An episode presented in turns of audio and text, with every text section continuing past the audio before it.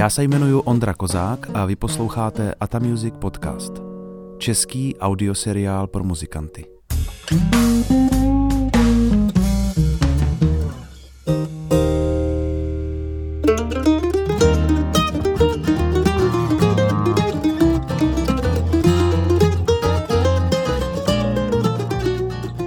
Ahoj všichni, vítám vás u poslechu dalšího dílu Ata Music Podcastu. Na začátek chci poděkovat Karlovi Formánkovi za jeho podporu, kterou vyjádřil svým příspěvkem na provoz a chod tohohle podcastu. Kdybyste chtěli přispět taky, protože se vám podcast líbí, můžete. A informace o tom jak najdete na stránce atamusic.eu lomeno podcast. Právě dokončuju desku Overtones, což je kytarová deska, kterou jsem nahrál na dvanáct různých historických kytar, v každé skladbě jiná kytara. Bude k tomu booklet se spoustou fotek a povídáním a taky sešit s tabulaturami ke všem skladbám. Pokud posloucháte čerstvě po vydání tohohle podcastu, máte možnost si tu desku a další věci, které s ní souvisí, pořídit v rámci crowdfundingové kampaně a získat za to i některou z odměn, které jsou k dispozici právě jenom v rámci té kampaně, třeba jako videodokument ze zákulisí tvorby celého toho projektu nebo stostránkovou fotoknihu, která dokumentuje sbírku, na jejíž část jsem tu desku nahrával. Více informací najdete na mém webu ondra kozák tečka com.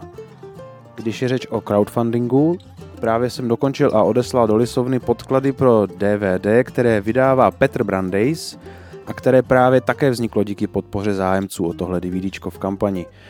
Bude to učební pomůcka pro bluegrassové muzikanty, kteří nemají s kým hrát tak často, jak by chtěli. Takže když si ho koupíte, můžete jamovat známé skladby se špičkovými muzikanty v relativně pomalých tempech a snadných tóninách. DVDčko bude k dispozici na Banjo Jambory v Čáslavi v červnu dva tisíce devatenáct a myslím, že všude, kde se bude Petr Brandejs vyskytovat osobně potom. A myslím, že taky v e-shopu Ata Music, což je místo, kde můžete sehnat různé DVDčka a online výuková videa. Dostanete se tam snadno ze stránky w w w tečka atamusic tečka e u. Na webu Ata Music se taky můžou zájemci o sebezdokonalování hlásit na podzimní dílny, které chystáme. První bude v září, jmenuje se Gillova vokální dílna a bude, jak název napovídá, zaměřen na zpěv. Nejenom na ten solový, ale hlavně na doprovodný, jak se staví vokály, ale taky jak třeba správně zpívat nebo jak zapisovat noty. Budeme tam dělat různá sluchová cvičení a tak dál. Tahle dílna bude na Rejvízu v Jeseníkách. Další dílnu chystám na začátku listopadu s Ralfem Schutem a bude to jihočeská bluegrassová dílna v Trhových Svinech, na kterou se můžete taky už přihlašovat.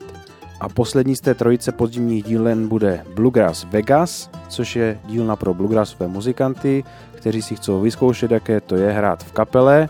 A nebude to o jamování, což je trochu jiná disciplína, protože při jamování hrajeme jednu skladbu za druhou a je nám trošku jedno, jak to dopadlo, ale při práci v kapele se snažíme, aby ta skladba dobře zněla od začátku do konce, aby tam ladily vokály, aby to bylo do rytmu, aby tam fungovala nějaká dynamika. A to jsou všechno věci, které budeme řešit na té dílně Bluegrass Vegas zhruba v půlce listopadu zase na Rejvízu v Jeseníkách. Pár míst volných je ještě i na letních dílnách Bluegrass Wellness na Slovensku. Všechno najdete na webu atamusic tečka e u.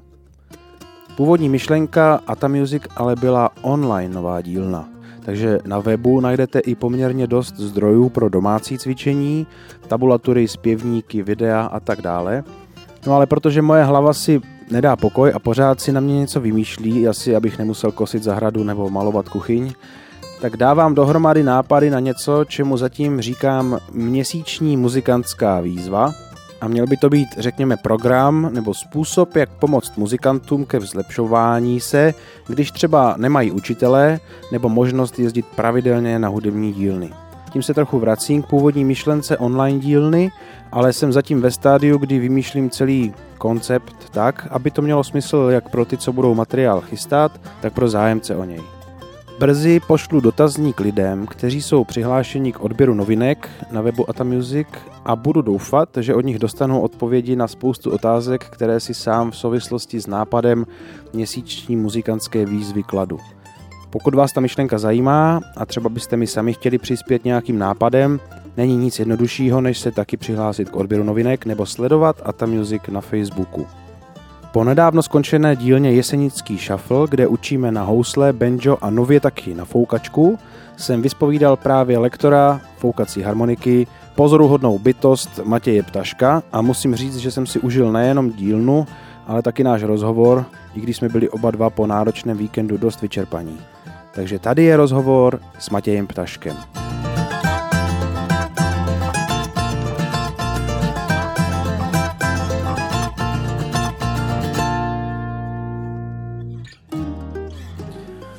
Mým dnešním hostem je foukačkář a zpěvák, ale taky cestovatel Matěj Ptašek.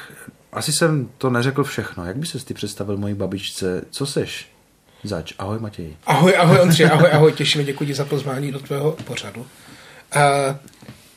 já, já to mám tak. Uh, já jsem rád, když třeba zazní nějaký jméno a u toho jména člověk vlastně neví, co ten dotyčný je zač. To je třeba Vladimír Merta nebo Vlasta Třešňák. Uh, to jsou lidé, kteří nejsou třeba jenom muzikanti, ale třeba i píšou knihy, nebo jsou výtvarně zaměření, jako je třeba Vlasta Třešňák, který kromě toho, že je výborný muzikant, tak je třeba i výborný malíř, nebo Vladimír Merta, který kromě toho, že je uh, výborný muzikant, tak je i velmi dobrý umělecký fotograf. Takže já, prostě, já jsem prostě Matěj Ptašek. No. Ty jsi Matěj Ptašek. Ale jinak ten popis činnosti sedí. Ano, a asi. Píšu knihy ještě. A ještě píšeš knihy, jo. Které souvisí s tím tvým cestováním. Ano, ano. Výborně. A než se k tomu dostaneme, protože tohle je pořad pro muzikanty, s muzikanty, které většinou, posluchače většinou zajímá, nebo mě minimálně, jaké, jaká byla tvoje hudební cestička, v jakém věku jsi začínal hrát, jak se to stalo, jak jsi došel k nástroji, na který hraješ teď, a jestli to dokážeš nám říct. Táta, když jsem se mého otce ptal, jak poznal moji mámu, a můj otec mi říká, to je, synku, jednoduchý. Já měl desky a tvoje máma měla gramofon.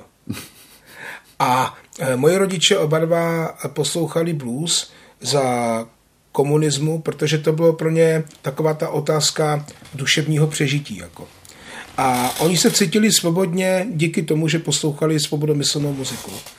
A mně se ta muzika hrozně líbila. A když mě bylo šest let a jeden měsíc, tak šestého července devatenáct set osmdesát pět, zatímco otec u kamaráda hloubil studnu, tak jako i když je umělecký fotograf a dneska řezbář, tak u kamaráda hloubil studnu, mm. to si pamatuju. Tak prostě my jsme s mámou a s bráchou malým jeli na festival Rock Ostrava. Mm-hmm. Rock? Rock Ostrava. Rock Ostrava. Rock Ostrava. A tam právě vystupovala tehdy neznámá a poté legendární kapela Babalet s Alešem Trbotou a s Karlem Malíkem a s Jirkou Charyparem a s lidma vlastně těm, těmahle. A já jsem jako pětiletý kluk vylezl na pódium, vzal jsem z rukou Karla Malíka saxofon a na ten saxofon jsem, aniž bych ho v životě držel, vyloudil solo. A jako těm několika tisíců lidem se to strašně jako líbilo, všichni se jako hrozně tomu jako by divili a příjemně se smáli. A Karel Malík s Alešem Trbotou potom říkali mým rodičům, že ten kluk má asi rád hudbu, tak by nebylo špatný dát do nějaké hudební školy.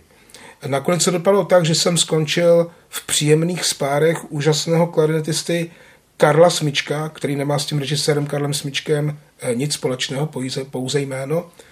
A vlastně Karel Smíček ke mně přistupoval na tu dobu osmdesátých let velmi neortodoxně, s tím, že mě učil hlavně podle, podle sluchu a nebazíroval až tak příliš na takové v té době až militaristické teorii, kdy ten žák, pokud nezná naspaměť všechny skladby Bedřicha Smetany, tak propadal a tak dále. Mm. On to bral trochu jinak.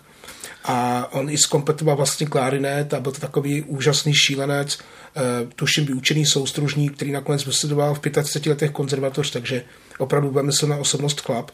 A já jsem na ten klarinet hrál od desíti let, od roku osmdesát osm do svých dvaceti pěti, protože v dvaceti pěti letech, když jsem přišel po vojně do Prahy jako muzikant, tak jsem zjistil, a to nebyla chyba Karla Smíčka, to nebyla chyba nikoho, to byla moje chyba, já jsem ten klarinet hrál blbě. Já jsem prostě neměl ten cit v těch prstech já jsem rukama nešikovný. A já jsem prostě na ten klarinet hrál patnáct roků blbě. A bavil jsem se o tom se svým otcem jen tak, jako během řečí mezi cigaretou prostě. A otec jako si to zapamatoval a na Ježíška roku dva tisíce tři my s bráchou a s mámou věnovali foukací harmoniku. A já, jak rodiče milujou muziku, blues, tak já jsem vždycky ty bluesové desky miloval a poslouchal. A já jsem najednou zjistil, že vlastně to, co já jsem strašně chtěl hrát na ten klarinet, tak můžu hrát na tu foukačku. A i když první tři měsíce jsem se úplně vyděsil toho, že na ten nástroj neumím vyloudit ani tón, tak po třech měsících jsem se nějak zlomil a začal jsem cvičit a cvičil jsem vlastně tři roky, deset hodin každý den, kdy já jsem týden u kamaráda prodával na Karlově mostě akvarely, týden jsem bouchal čtrnáctky a týden jsem měl volno. A tady je výhoda, přátelé, když nemáte babu. Ano. Když a je děti. Člověk sám. A nemáte děti. A já byl sám, bez baby, bez dětí. Ano. A vlastně babu jsem poznal, až jsem se na ten nástroj naučil hrát. Tak to je to správné pořadí. Nejdřív se naučit hrát, ano. Pak na to zbalit. Nejdřív jako se naučíte, ano, nejdřív se naučíte hrát a potom jako se oženíte. Nedělejte to opačně. Jako. Ale to historka s tím saxofonem, to jsi vymyslel. Ne, to je pravda, já mám fotky z toho. V pěti letech jsi hrál solo ano. na saxofon. Ano. Pro, pro pět tisíc lidí. Ano, a, žije, to, a existuje živák. Hrál jsem blbě samozřejmě, zahrál jsem čtyři noty. Před, takže ale předtím si už to držel v ruce. Nikdy. Nikdy. Já prostě vyloudit, ale to na saxofon bez jako předchozího mm, zkoušení. Tam je úzká hubička. On potom vysvětloval rodičům, že nikdy se s tím nesetkal.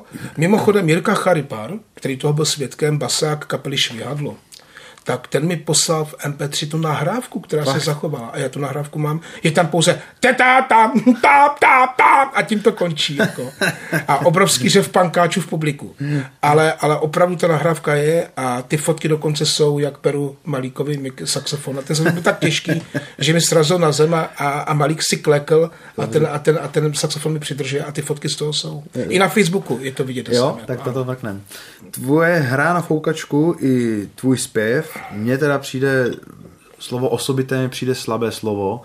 Řekl bych, že to je až jako hrozný, en, endemiti, endemitické, jako, nebo, že, to je, že jsem jako nikdy nic podobného neviděl a neslyšel, což samozřejmě může být můj problém nebo moje, moje chyba, ale přijde mi to naprosto unikátní způsob vyjádření a prezentace. Jaké nahrávky nejvíc tě ovlivnily a souvisí to s tím, jak hraješ a zpíváš? Ano, děkuju moc za poklonu, jo, tak výbornýho muzikanta jako seš ty, to je pro mě velká podstata to slyšet. Já si totiž o tobě myslím to samé, co ty si myslíš o mě. Uh, víš jak ty, ty mě také. Ale ty nevíš, já jsem ti neřekl všechno, co já jsem to ne, nemám tu samý. Ale uh, děkuju moc, děkuju moc krát, dáme si to trošky potom. uh, ano, je, ty nahrávky tam dělají velký, uh, opravdu hodně. Já, když mi bylo asi šest roků, a my v Petřvádě stejně, jako my jsme, my jsme ze, ze stejného města. Ano, to je potřeba říct, když jsme se nikdy jako neviděli v našem rodném městě. Nebo ale v autobuse jsme... třicítce jsme se Ano, potkali. V autobuse jsme se možná viděli. No. A, a taky jste určitě na chalupě s rodičema chytali Poláka. No, to tam asi, to tam asi bylo. A ona, ta polská televize byla za bolševika daleko jiná než ta československá mm-hmm. televize a byly tam daleko lidštější pořady. A já si pamatuju, to si fakt pamatuju, jak mě jako malý děcko, to byl rok osmdesát pět nebo osmdesát šest, bylo mi šest nebo sedm. Mě otec vytáhl ve dvě ráno z postela a říká mi, synku, já vím, že je moc brzo ráno, ale to musíš vidět. A v televizi dávali na Poláku, v černobílé televizi, dávali koncert Sonny Terry a Brownie McGhee, to legendární americké černošské duo, dvou největších protagonistů blues, kterému se říká East Coast Blues, blues východního pobřeží. Mm-hmm. Je to de facto černošský, černošský afroamerický folk, bluesový folk. Je vydávala i skupina Folkways, takže jak ono to souvisí s tím folkem, mm-hmm. byli to velcí kamarádi Buddy Castriho. A já, když jsem to viděl, tak prostě já jsem od té doby začal poslouchat Sonnyho Terryho. A můj otec je obrovský milovník velkého bluesmana a šíleného dobrodruha Leadbellyho. Mm-hmm. To byl ten vrah, který zabil ve rvačce dva lidi, seděl za to v těch řetězových, v tom Change Gang, že jo, to řetězové komando a podbíjel ty koleje a lamal ten kámen v amerických táborech nucených prací, že jo, na jihu ve, tři, ve dvacátých letech a on si vyspíval Milost u guvernéra. on si vyspívá. Milo, dokonce ta písnička je zachovaná, jako co všecko budu dělat, až mi konečně pustíš jako z kriminálu na Aha. svobodu. Mhm. A on má tak úžasné texty, mimochodem bluegrassáci to znají, věci od Leadbellyho, třeba neví, že Leadbelly je autorem, ale ty třeba Midnight Special, mhm. nebo Na polích s bavlnou, mhm. nebo You Are My Sunshine z filmu Bratřičku, kde jsi. Ne, to nesložil, pardon, ale on složil jinou věc. On složil Irene Goodnight mm-hmm. a On Monday, tak, On mm-hmm. Monday, You Are My Sunshine, ne, ale On Monday a Good Morning Blues samozřejmě mm-hmm. taky. Tak Leadbelly mě hodně ovlivnil díky toho, že otec měl antologie blues a taky písně od sebou na starých helpíčkách. Tak jako ten projev, který jako já dělám, tak já prostě se snažím nejvíce se, při, jako, nejvíce jako se přiblížit tomu, co jsem slyšel z těch starých prostě nahrávek, z těch starých paklitových a vinilivých a šelakových desek. No. Mm-hmm. Kromě tady tohohle brzkého vysílání na Poláku, no. pamatuješ, pamatuješ si ještě nějaký, nebo utkvěl ti nějaký další zážitek, který tě v začátcích jo. nejvíc nakopnul? Že... Uh, otec, uh, jak byl vlastně posedlý blues a miloval uh, tu nezávislou kulturu, uh, tak mě vzal, mě, bráchu a mámu, když mě bylo sedm roků, to taky bylo za bolševika, tak mě vzal na koncert východoněmeckého bluesmana Stefana Diestelmanna. Mm-hmm. Stefan Diestelmann byl, nebo je dneska režisér dokumentárních filmů o blues, ale v osmdesátých letech, než ho štázi zavřela za takzvané rozvracení republiky východoněmecké, on byl dizident, tak do té doby, než jako se soudruhům zlořečil, tak mohl za hranice hrát na bluesových koncertech a hrál i v Československu. A on byl vlastně pro Čechy úplným šokem, protože uh, on byl totiž předskokan Johna Mayalla. On pravidelně, on jako má spolupráci s Johnem Mayallem. A taky uh, si zahrál s Memphis Slimem, což byl fenomenální černošský klavirista. A prostě uh, znal jako ty starý černošský páky. A byl to fenomenální bluesman a říkalo se o něm, že to je takový východoněmecký Sonny Terry a Brownie McGhee v jednom. Aha. On se totiž doprovázel na foukačku, na kytaru zároveň yeah. a hrál fakt na tu dobu úplně fenomenálně mm-hmm. kytarové, uh, Sonny Terryovské, piedmontské blues mm-hmm. nebo uh, blues východního pobřeží. Mm-hmm. Takže byl taky pro mě takový velký, velký citelný zážitek. No. Je to tak, že představu si to správně, že pro tuhle tu muziku jako hodnota vidět to živé vystoupení je neporovnatelná s nahrávkou, nebo je ta živelnost dá se přenést na nahrávky? Jsou nahrávky stejně živelné jako živé vystoupení tady z těch bardů? Jsou nahrávky stejné, stejně živelné, ale můj osobní názor je, že ta nahrávka samozřejmě čím je lépe nahraná, tím lépe a transparentně se může jako prožít na poslech. Takže já mám rád sice starý bluesmeny, kteří hráli ve dvacátých letech, ale mám rád nahrávky e, z konce padesátých let, kdy lidé nadšenci jako Alan Lomax, e, muzikologové a bluesologové, když to řeknu tak hrubě, natáčeli pro Národní americkou knihovnu. Tak oni ještě e, pár měsíců třeba před smrtí dokázali vytáhnout ty starý černošský bluesmeny a nahrát s nima už na dobré e, technické zařízení e, zvukové záznamy. Takže existuje úžasný koncert Mississippi Johna Harta, fenomenální živý koncert ve studiu Blind Willie McTeleho, který byl hlavně slavný ve dvacátých a třicátých letech. A jako ty nahrávky těch starých bluesmenů mě vždycky ohromujou, stejně jako živá vystoupení. Já jsem viděl před několika lety a měl jsem čest zahrát si už bohužel s dnes nežijícím Louisianem Redem, což byl neuvěřitelný, to je symbol Ameriky, to je symbol toho blues, mu Ku Klux Klani zavraždili otce. Hmm. Zlinčovali ho, oběsili ho na dubu, když mu bylo deset roků. A on z Ameriky emigroval do západního Německa někdy v sedmdesátých letech, protože ta rasová segregace v té Americe neskončila šedesátými roky. Ono na tom jihu to pokračovalo ještě do sedmdesátých osmdesátých let, hmm. než definitivně to tam nějakým způsobem se nějak utlumilo. A on e, žil potom dlouhá léta v západním Německu a hrál po Evropě a to je chlap, který prostě opravdu je takovým tím důkazem toho, že blues je to nejlepší antidepresivum na světě, protože e, tátu mu zavraždili rasisti, e, máma měla těžkou nemoc, takže byl brzo sirotek a ten chlap, který hraje srdcem, duší, tělem, kotníky, e, prstama, plícema, játrama, ten hraje vším prostě. Hmm. A s tím koncert a zahrát si tak to byl, to byl takovej, mm-hmm. takový Vánoce pro mě to byly. Mm-hmm. deset roku zpátky. Mm-hmm.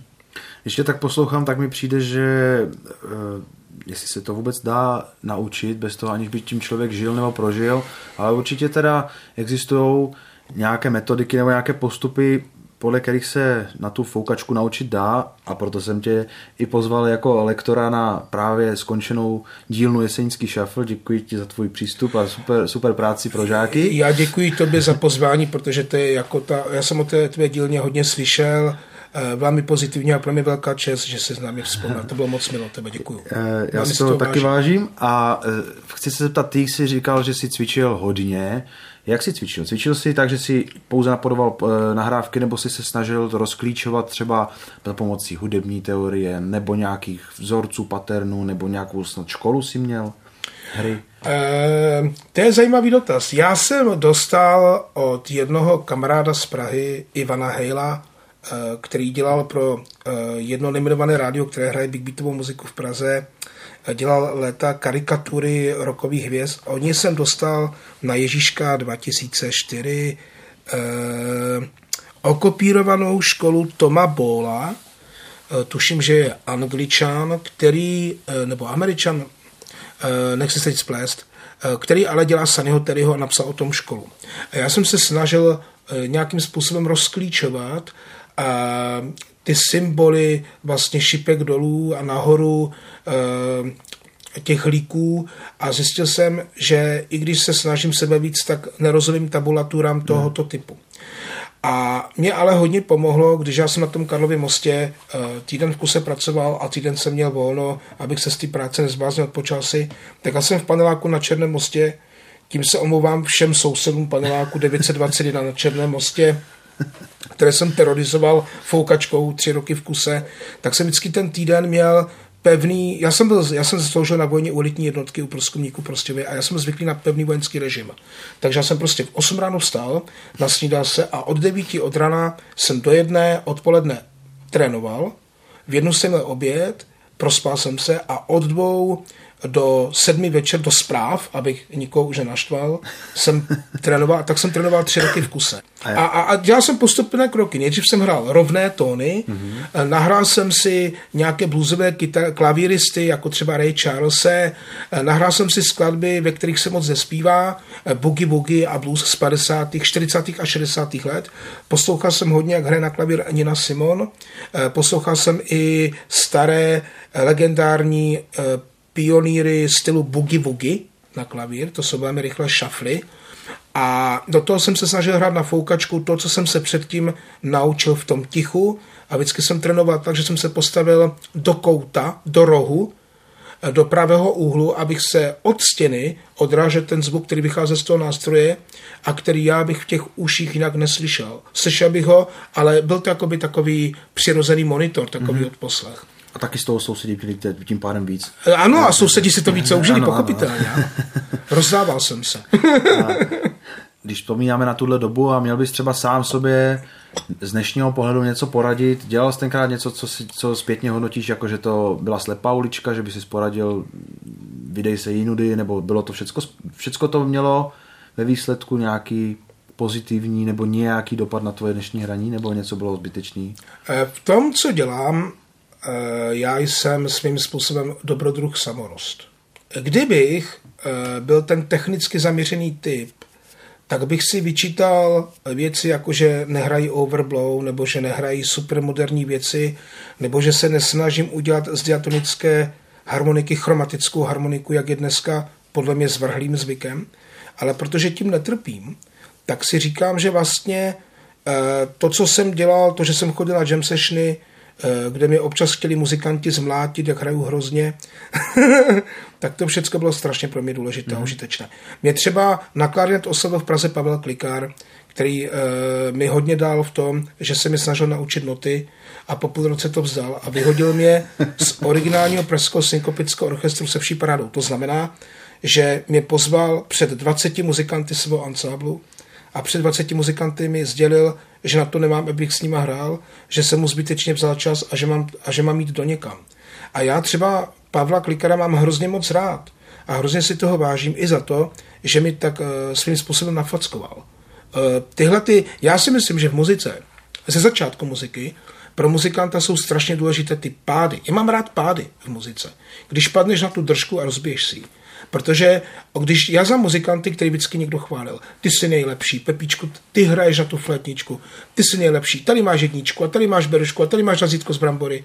A z Pepíčka dneska je nafoukaný blbec, který vystuduje jakousi konzervatoř a vlastně on si myslí, že nejlepší a nemusí to být pravda. A přijde na západ, do Francie, do Belgie a najednou prostě tam hrajou muzikanti, kteří mají za sebou na rozdíl od něj stovky a stovky, možná tisíce koncertů a řeknou mu, ty ale hraješ blbě. Jako ty se, zařvi, ty se zavři zpátky, něco se, se sebou dělej.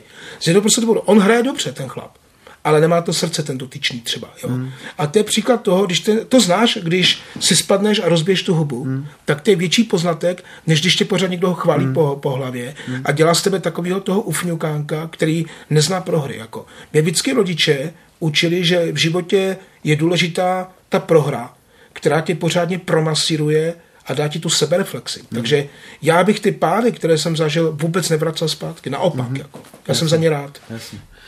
Dneska cvičíš? Jestli jo, tak co, jak, často, proč? Já mám v životě štěstí na lidi vlastně. Jak na rodiče, tak na přátelé, tak na svoji manželku Magdu, kterou tímto srdečně zdravím.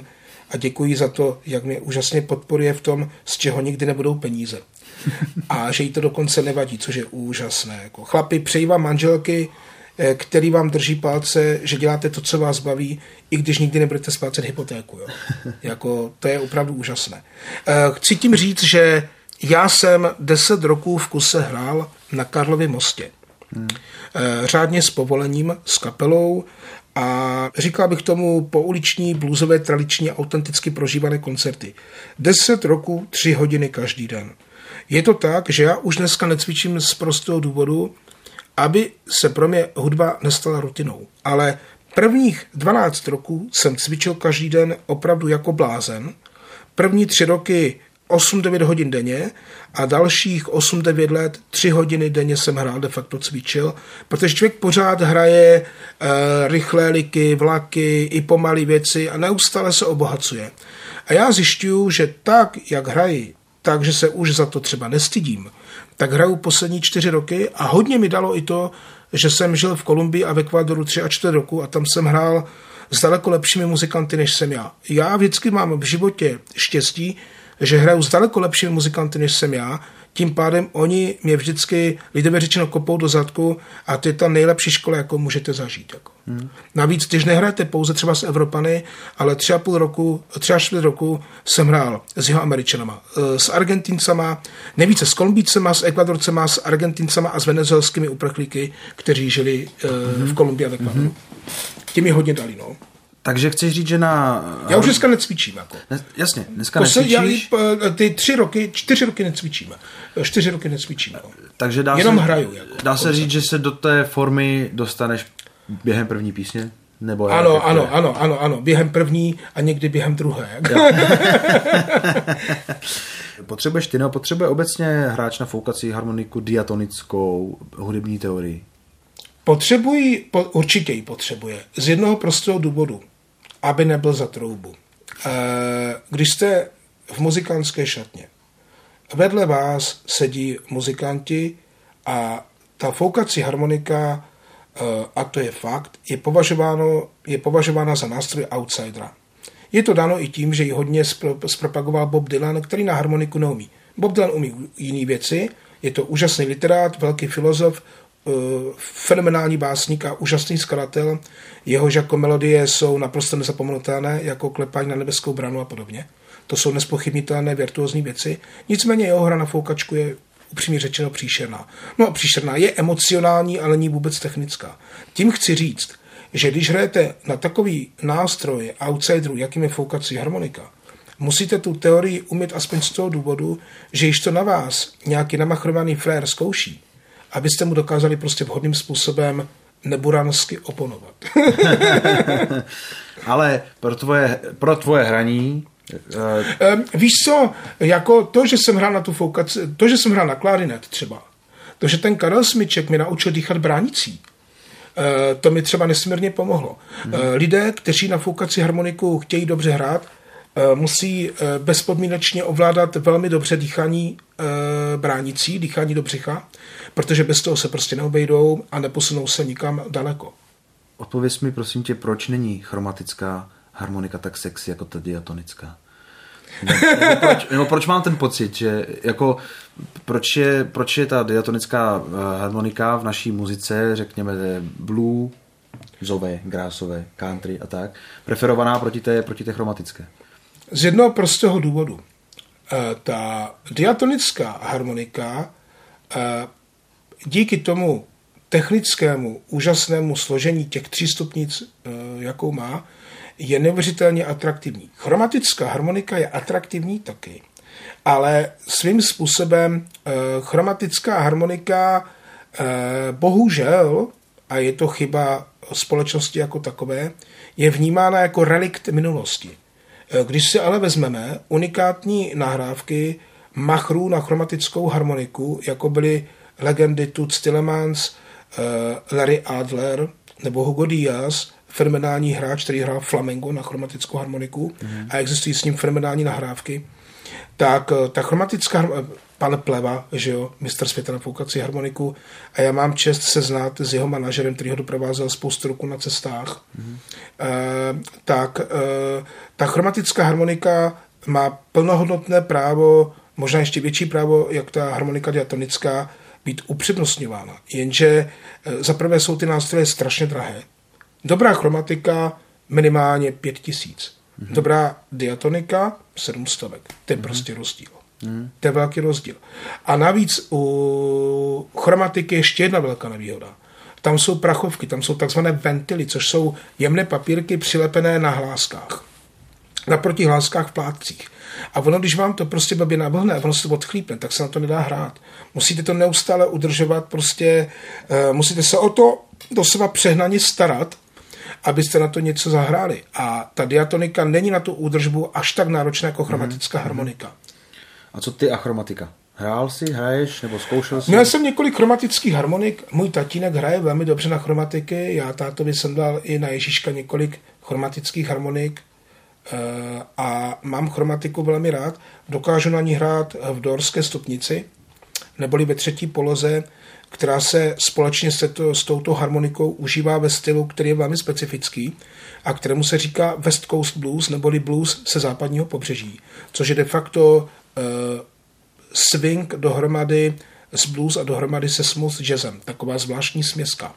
A na tu chromatickou harmoniku v tomhletom stylu byl fenomenální běloruský hráč, který se bohužel Uh, ufetoval a hlavně uchlastal na smrt William Clark. Nebylo mu ani čtyřicet pět roků, když se úplně zničil, což je škoda, protože to byl fenomenální, úžasný, fantastický muzikant a, a nesmírně silná, obrovská osobnost. A jeho učitel, který bohužel skončil podobně na nezřízený životní styl, byl George Harmonica Smith, uh, kterého můžete vidět v úžasném dokumentárním filmu společně s Big Mama Thornton a s Muddy Watersem ve filmu, který se jmenuje Gunsmoke, Blues Festival Gunsmoke, je to i na YouTube, doporučuju to. A ta chromatika ve třetí poloze v blues je naprosto to něco nevídanýho a neskutečného a strašně krásného, ale jako, jak říkám, jako, je to strašně těžký na údržbu, mm. je to velmi drahý nástroj, je docela i velký, takže pokud máte jako mít sebou třeba třicet foukaček diatonických, do toho máte mít ještě chromatiku, mikrofon, kombo a tak dále, tak je to podle mě věc navíc, když můžete zahrát tu třetí polohu stejně dobře i na diatoniku, byť ten zvuk není až tak neuvěřitelně transparentně průrazný jako na tu chromatiku. Mm-hmm. Ale mám chromatiku velmi rád, mm-hmm. nesmírně si ji vážím a považuji Stevieho Wondera, který hraje na chromatiku, za, za úžasného, fantastického supermana všech foukačkářů světa. Dokázal bys ještě pro lidi, co neví, rozdíl mezi diatonickou a chromatickou harmonikou, možná, že jsem to i já, že si myslím, že vím, jaký je rozdíl, dokázal bys nám to osvětlit a říct, co to znamená, když mluvíš o hraní v polohách? Chromatická harmonika, když to řeknu lidově, je takový klavír, který je v takové malinké kovové krabičce s plechama, s hláskama, akorát, že ty černé klávesy jsou v podobě knoflíku, který tam přehazuje rejstřík.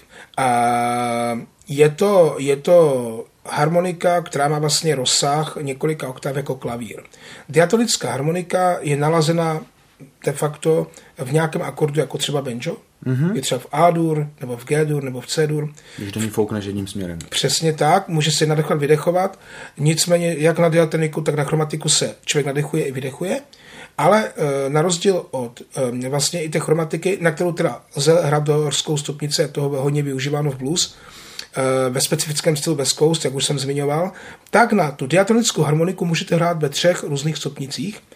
E, v klasické do, re, mi, fa, sol, la, si, do, to je první poloha. To znamená, že když mám harmoniku C, hraji v C-dur a je to typické například pro Boba Dylana. Mohl bys to ukázat? Jo, mohl. Mhm.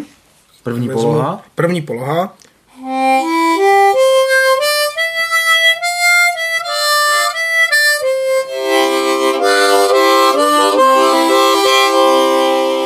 To je první poloha. E, potom je druhá poloha, e, která je, která je mixolidická stupnice. Je to afroamerická stupnice a objevili tu černoši e, před sto lety, když se dostali první harmoniky, marin bandky do Spojených států. Největší zajímavost na diatonické harmonice je, že ona byla vymyšlena českým nastrojářem Josefem Richterem, který pocházel z Nového Boru. Mhm. A tento fenomenální nástrojář, možná aniž by to tušil, dal světu nástroj, který se stal průkopnickým pilířem černošského stylu blues. Uh, ta druhá poloha uh, je mixolidická a já ji teď zahraju na foukačku uh, v lazení A. Uh, jestliže mám harmoniku v lazení A, tak první poloha je V-dur a mixolidická stupnice ve stylu kvant, kvintokvartového kruhu je v E-dur a zní to takto.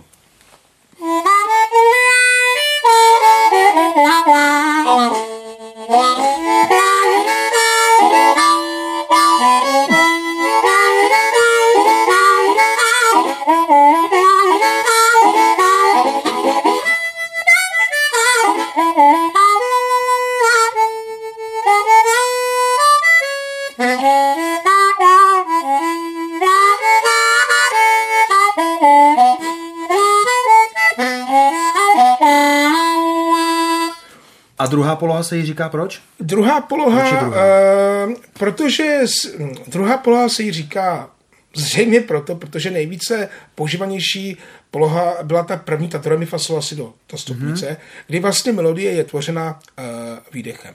E, černoši vlastně potom objevili tu druhou stupnici e, v tom e, období na počátku dvacátého století. E, velkým průkopníkem druhé polohy byl například John Lee Sonnyboy Williamson, který tragicky zemřel při e, jednarvačce v hospodě. Neplést si se Rice Millerem, který měl taky e, aka e, přes dívku Sonnyboy Williamson a který e, zemřel na konci šedesátých let e, během spolupráce s kapelou Cream legendárního e, britského kytaristy Erika Claptona.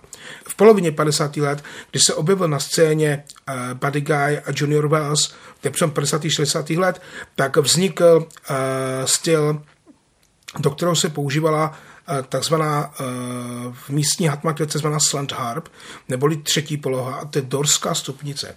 A ta dorská stupnice, ta zní takto.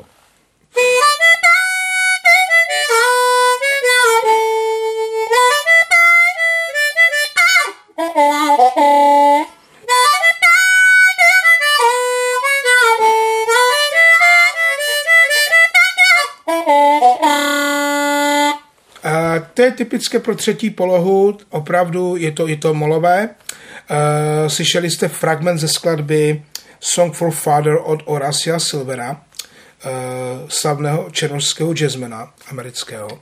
A je to, je to typické pro, pro vývoj bluesové hudby padesátých šedesátých let.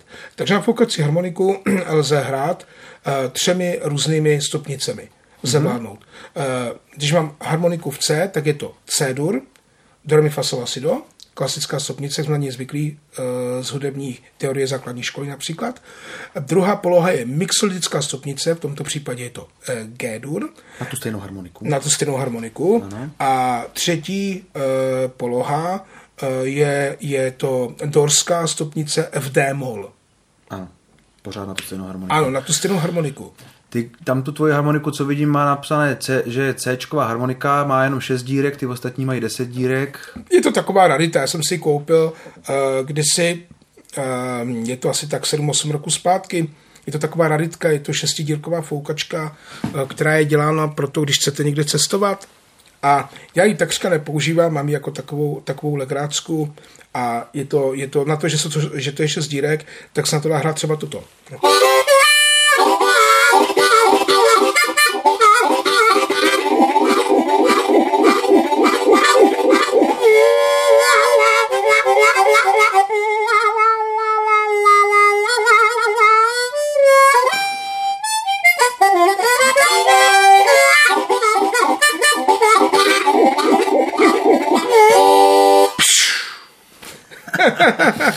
Skutečný. Já myslím, že polovina lidí, co zná tvoje, tvoji hudbu, tak tě obdivuje jako foukačkáře a ta druhá, možná všichni, a tě obdivují jako zpěváka. Co ty a tvůj vztah ke zpívání a co se týká třeba i jako nějaké přípravy nebo cvičení? Cvičil jsi někdy zpívání nebo naopak se snažil ho radši necvičit? To je zajímavá otázka. Přemýšlím, jestli jsem cvičil někdy zpívání. Můj táta mě ke zpěvu vedl tím, že on na vojně, když byl u železničního vojska, tak složil na jeden tradicionál český text, který jsme měli Dobré ráno blues a který jsem i se svým tehdejším spoluhráčem Lubošem Beňou ze Skalice nahrál do filmu Občanský průkaz Ondřeje Trojana. Mm-hmm. A vlastně to bylo úplně historicky první blues, který jsem se naučil zpívat, to mi bylo pět nebo šest roků. A je mi čtyřicet, ten, za měsíc je mi čtyřicet, ten celý měsíc se oženu, takže nebudu o sobě tři dny vědět. A, a já, když jsem hrál na jednom festivalu před několika lety, tak se mě zeptal muzikolog Aleš Benda, jestli vím, v jaké poloze zpívám. A já jsem to nevěděl a zeptal jsem se ho a on mi řekl, vy užíváte kontratenor, mm. barokní kontratenor, a jste v republice jenom tři, kteří to takhle používají. Vy, Ondřej Havelka a ještě jeden operní zpěvák a ptal se mě, jestli mám nějaké vzdělání hudební. Tak jsem mu řekl, že mám pouze čtyři roky lidové školy na klarinet a dva roky v hornické dechovce jako druhý klarinet. A on mi řekl, že to nechápe, protože ten barokní kontratenor se učí na akademii prostě šest nebo pět roků. A já jsem prostě se ten styl naučil asi během čtyř týdnů. Když jsem, když jsem začal spolupracovat s Lubošem, tak jsem si uvědomil, že hraju s hodně velkým profíkem a že se musím snažit, abych jako aspoň nějak dosahoval jeho kvalitativní úrovně. Mluvím o době před čtrnácti patnácti lety. A začal jsem na sebe nějakým způsobem pracovat a měl jsem tu výhodu, že vlastně já jsem celý život poslouchal staré bluesové nahrávky a snažil jsem se přenést to, co slyším v těch nahrávkách, do sebe samého. Takže já to můžu předvést. No to já jsem teda učil, teď jsem tři dny v kuse mluvil, takže snad to zaspívám tak, aby nebyla přílišná ostuda. Já mám rád jednu skladbu od Haulina Wolfa, která se jmenuje Sedím na vrcholku hory.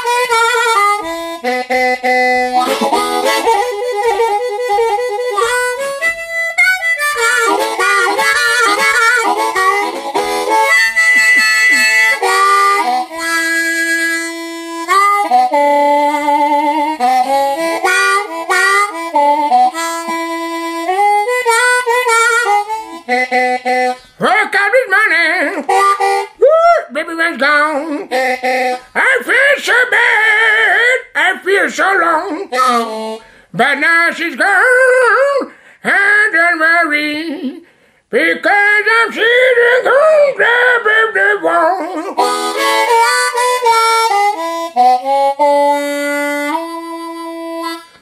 Wow.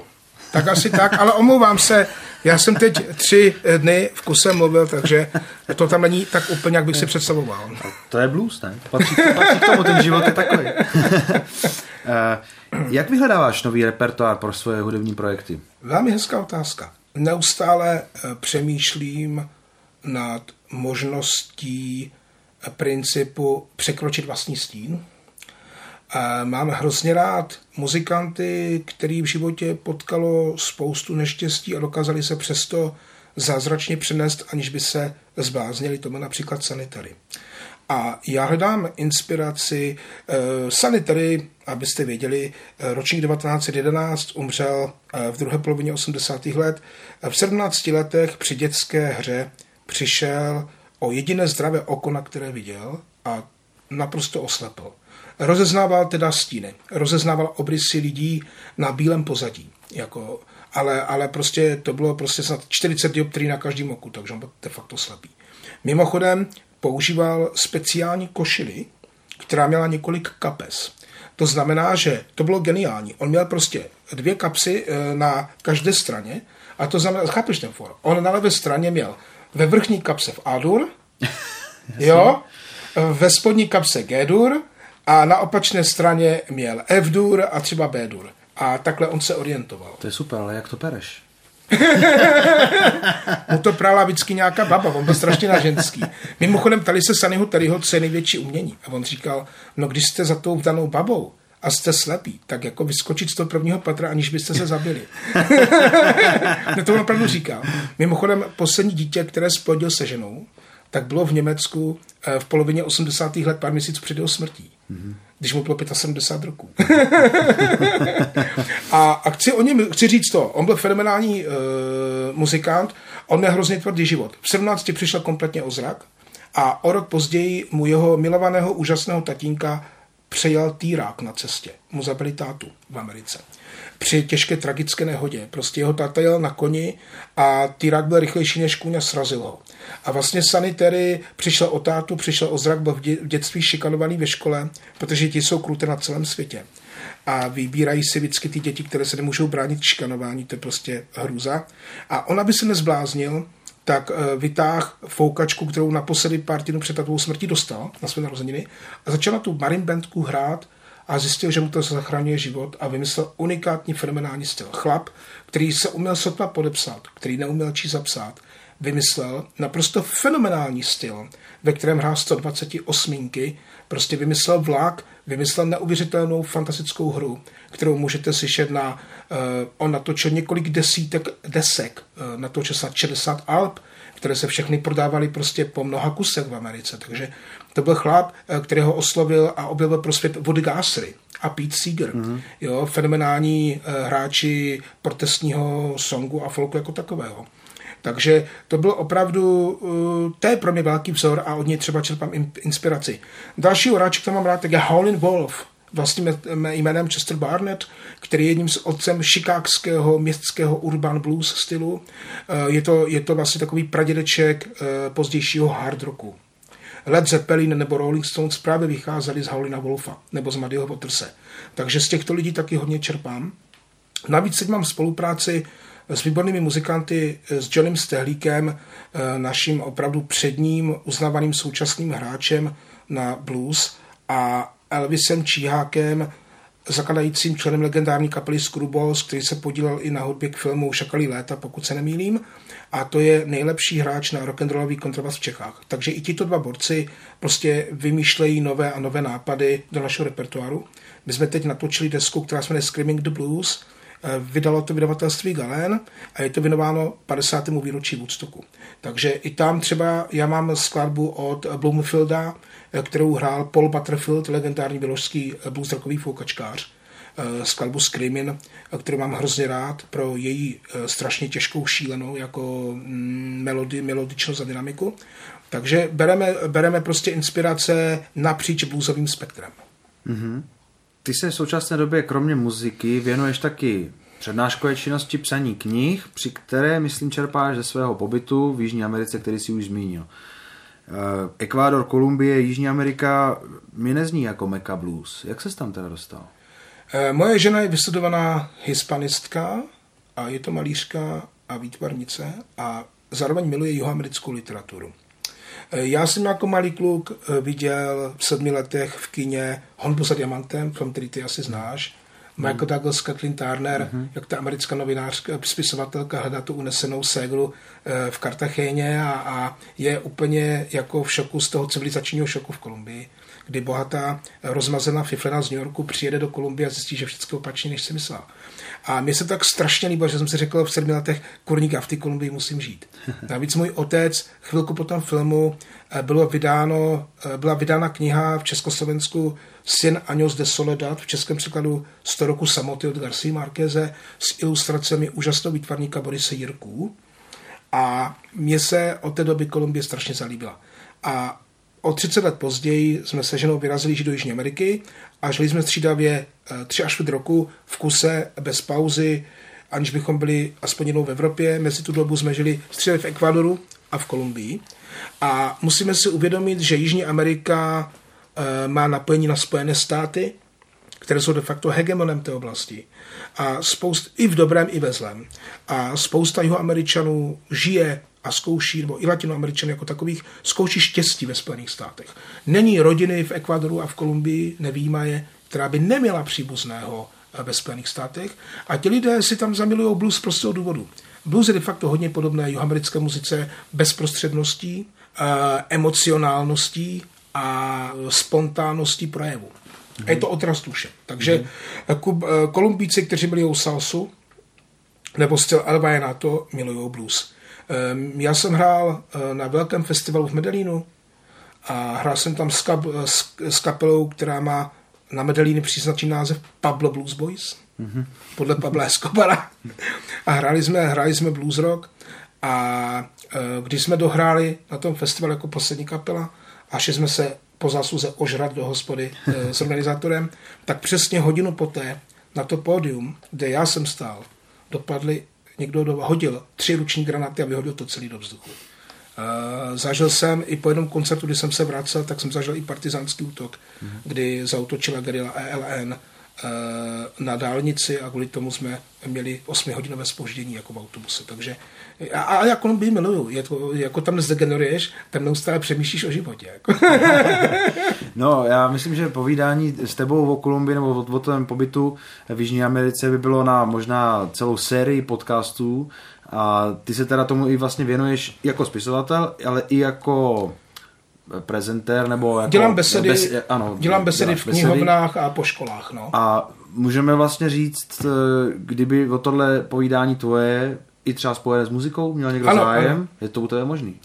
Ano, na Facebooku jsem pod občanským jménem Matěj Ptašek, psáno polsky se sz, místo š, ptasezek, a tam mi stačí jako poslat zprávu a hned vás rád nakomunikuju a pošlu vám e-mail s doplňujícími informacemi. Já jsem v Kolumbii a v Ekvádoru pořídil na unikátních místech e, spoustu videí a fotografií. Mm-hmm. V ro- rok a půl jsem v Ekvádoru žil e, v horách s Indianama a pěstoval se tam morčata na maso. Mm-hmm. A v Kolumbii jsem žil v poslední kovbojské dědině, kde dodnes řádí v okolí banditi. Takže to taky byla docela solidní prdel. Ty jsi zmínil ten Facebook. Jakou roli v tvém životě hraje tady ty moderní média? Protože přeci jenom ty jsi, řekněme, muzikant na volné noze a spisovatel na volné noze. Takže je to, máš vlastně takovou sociální bublinu, lidi vlastně se díky tomu s tebou jsou v každodenním kontaktu, že? Je to pro tebe důležitý. Používám Facebook jako médium. Já tvrdím, že Facebook je na tom jako oheň. Je to výborný sluha, ale velmi špatný pán. Jasně. Tvoje žena je Polka, žijete v Polsku, ale hodně času trávíš zde, v, Čech, v Čechách a na cestách, takže moje následující otázka možná nebude zodpovězená úplně podle mých představ, ale jak vypadá tvůj typický den? Řekněme, když jsi v Polsku a když jsi na cestách. Zachováváš si Převěřím tomu, že to cestování za muzikou a za besedama musí být i pro tu tělesnou schránku jakousi výzvou. Udržuješ si nějaké životní, nějaké biorytmy, které se snažíš dodržovat, díky tomu jsi fit? Já měl jednu obrovskou výhodu. Já jsem v Kolumbii jezdil místníma, rozhrkanýma, sto roku starýma autobusama. A za ty tři roky, kdy přede mnou zmizel most, partizánský útok a prostě jako všechno možný prostě, tak e, jsem se naučil být velmi trpělivý. Já jsem nedávno jel pendolínem, když jsem se vrátil, to je rok a jeden měsíc, co jsem zpátky. třináct čtrnáct měsíců jsem zpátky v republice po třicet osmi měsících života v Jižní Americe. A když jsem byl chvilku v Čechách a jel jsem pendolínem a vychutnával jsem si tu jístu bez nebezpečí a tu rychlou a naproti mě seděla paní a říkala: Ježišmarja, on ten vlak má tři minuty zpoždění, to je strašný. Tak já jsem vybuchl smíchy, protože já jsem zažil běžně pětihodinové, osmihodinové zpoždění. Takže cestování v Čechách je pro mě pohodičkou, baladičkou, lázněmi, nevím, jako je to veskrze pozitivní záležitost oproti cestování po takových zemích, jako třeba Salvador, Nicaragua, Guatemala, Kolumbie, Ekvádor, mm-hmm. Peru. Mm-hmm. A když jsi teda doma, jak vypadá tvůj den? Když jsem doma v Polsku, tak přemýšlím nad další knihou, kterou bych psal, přemýšlím nad reportážemi, neustále pracuji s Facebookem a s novými objednávkami na koncerty a besedami a takzvaně úředničím, jako ty třeba úředničí, mm-hmm. že odpovídáš na, na maily, na dotazy, i na dotazy fanoušků, jak hra na foukačku a tak dále. Zároveň vlastně komunikuji třeba i se svými vydavatelem, takže neustále něco dělám. Teď mi vyšla třeba i nová deska, minulý rok mi vyšla kniha, takže i nad tím jako mám nějakou starost prostě a neustále přemýšlím jako nad dalšími kroky, zařizuju koncerty pro kapelu, besedy, přednášky pro sebe, po knihovnách, po školách a do toho píšu reportáže a neustále pracuji, protože já jsem vystudovaný fotograf původně. To vím. To... Takže já i neustále fotím a dávám mm-hmm. věci do šuplíku, a které potom chci použít ty fotografie do další knihy. Mm-hmm. Jako. Mm-hmm. Řekni ještě něco o tvých výukových aktivitách. Já vím, že máš, že ti vyšla škola hry tiskem, že v současné době probíhá poměrně populární videosérie ve spolupráci s Kytary tečka cé zet. Ano. A, e, takže tohle jsou nějaký způsoby, jak se o tebe přiučit? Učím je soukromně. Učím Není problém je nakontaktovat. Nejlepší je, když se jí dohromady třeba tři, čtyři kamarádi, kteří mi radí foukačku e, a potom jeden z nich vždycky jako těm ostatním třem kamarádům, dvěma kamarádům půjčí byt a e, e, ženy jdou třeba na stretching a, nebo do wellnessu a, a chlapi prostě mají tu pánskou jízdu spojenou nikoli s chlastáním, ale s učením na foukací harmoniku. Takže jako, dámy, pokud chcete, aby váš manžel byl hodný, čestný chlap, kupte mu foukačku, je to lepší, jak kdyby chodil do hospody na pivo. Baví tě učení? E, mám rád učení, mě to baví. Jako, e, mám to rád proto, protože já jsem zažil jak učitele fantastické, jako byl Karel Smíček na foukačku nebo Oldřich Bína na fotografii, tak jsem ale i potkal takové ty typické soudružky učitelky v osmdesátých letech, kterým dodnes nemůžu přijít na jméno. Takže mm-hmm. dovedu si představit, jak je to je učit správně a jak to je učit na prd. Mm-hmm, mm-hmm. Ty už si to tak zmínil, ale dokázal bys si možná konkretizovat tvoje plány, co se týká muziky, ale i vydavatelské činnosti, nebo teda té spisovatelské činnosti. Co konkrétně se od tebe dočkáme brzo? E, nevím, za to bude brzo. Já nerad o tom mluvím, abych to nezakřiknul, dobře. Ale nicméně jako pracuji e, na dalších projektech, na koncertech, hlavně na besedách. E, chci, aby lidé si uvědomili, že dneska je obava z třetího světa i z důvodu neznalosti. Lidé neví, co čekat třeba od od zemí, jako je třeba Venezuela. A jelikož já jsem třeba zažil hodně uprchlíků z Venezuely e, v Kolumbii, tak třeba může mít i odlišný názor, než na, na to lidé různě mají. Jo? A, a myslím si, že asi nejdůležitější vzdělání pro člověka je, a teď to řeknu drsně, když pozná lidi, kteří prochází nějakýma životníma utrpama, utrapama. Řeknu to jinak. V té vesnici v Kolumbii, kde já jsem žil, tak jsem potkával denodenně na ulici v té vesnici malinkou stařenku, metr padesát, a ta paní se pořád usmívala a pořád byla taková dobře nalazená. A jednou jsem se s ní bavil a ona mi říkala svůj příběh. Vdova, osmdesát pět roků, která vypadala na sedmdesát pět, přivedla na svět dvacet dva dětí. Z toho čtyři jí zemřeli krátce po porodu. Jeden ze synů je lehce retardovaný, takže on je u ní pořád, aby se vzájemně o sebe postarali, protože on se ten chlap nedokáže oženit. Jo. Prostě mu nic neříká vztah, sexualita, rodina. On je ten chlap jinde, jinde posunutý. Jo. A ta paní přišla ve válce o muže a tak dále, takže spoustu roku vychovala dvacet dva dětí sama. Jo. A ona je pořád vysmáta a je pořád sama sranda. Tady potkávám lidi, kterým se de facto v životě nestalo vůbec nic. Mají jedno, dvě dítě, neovdověli, nepřišli o svého blízkého násilnou smrtí a jsou třeba nespokojení a pořád nadávají. A já si myslím, že vlastně největší projekt každého z nás je v sobě nepotlačit lidskost ve jménu praktičnosti, ale být třeba i nepraktický proto, protože si uvědomuju eh, hodnotu lidství. Co je podle tebe smysl života, nebo co je smyslem tvého života? Přišel jsi na to? Být vděčný Bohu e, za všechny zkoušky, které mi klade do života. A lidově řečeno, e, ne, že se z toho nepodělám strachem, ale přijmu to jako takový ten rajc. E, já když jsem žil e, v divočině rok a půl v kuse v horách e, a stalo se mi, že jsem se jednoho rána probudil a na zahradě bylo třicet příslušníků kolumbijské pěchoty a hledali bandity, a myřilo na mě několik pušek, tak jsem se tomu smál. Zní to, to hororově, ale je to tak. Probudíš se a nad tebou je patnácticentimetrový pavouk palovčík brazilský, který ještě ušne, tak tě to zabije. A tak já jsem řekl, buenos días, jak se máš pavoučku, pavouček mi řekl, já jsem výborně, a šli jsme si každý svojí cestou. Takže je to, je to, moje životní kredo je milovat, milovat životní výzvy a nepodělat se z nich. Hmm. Matěj, díky moc za tenhle rozhovor. Myslíš, že bys mohl zahrát ještě jednu no, jasně. skladbu nebo píseň na závěr? Jo, jo, jo, jo. Já se rozloučím uh, skladbou, která by měla oslavovat naši zemi, protože si myslím, že uh, o každé zemi se něco říká, že?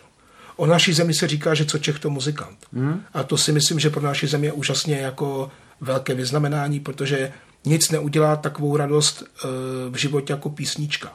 Písnička je úžasná v tom, že jdu sám a mám na zadní, v zadní kapse ukáhat foukačku a, je, a mám depresi, mám smutek a vytáhnu foukačku a je tam dobrá nálada a můžu třeba i potěšit toho, kdo zrovna má nějaký problémy. Takže já bych se rozloučil českou písničkou, snad ji poznáte.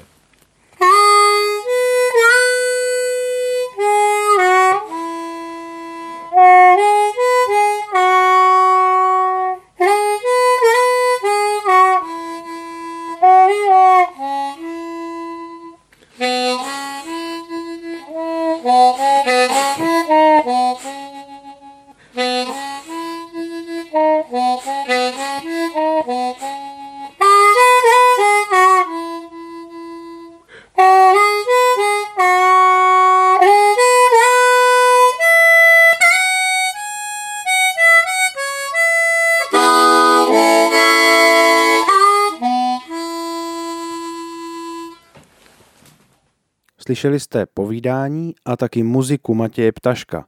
Pokud byste se o jeho aktivitách chtěli dozvědět víc, pošlu vás na Facebook, kde ho najdete přímo pod jeho jménem Matěj Ptašek, tak jak o tom v rozhovoru mluvil, a tam se můžete klidně virtuálně skamarádit.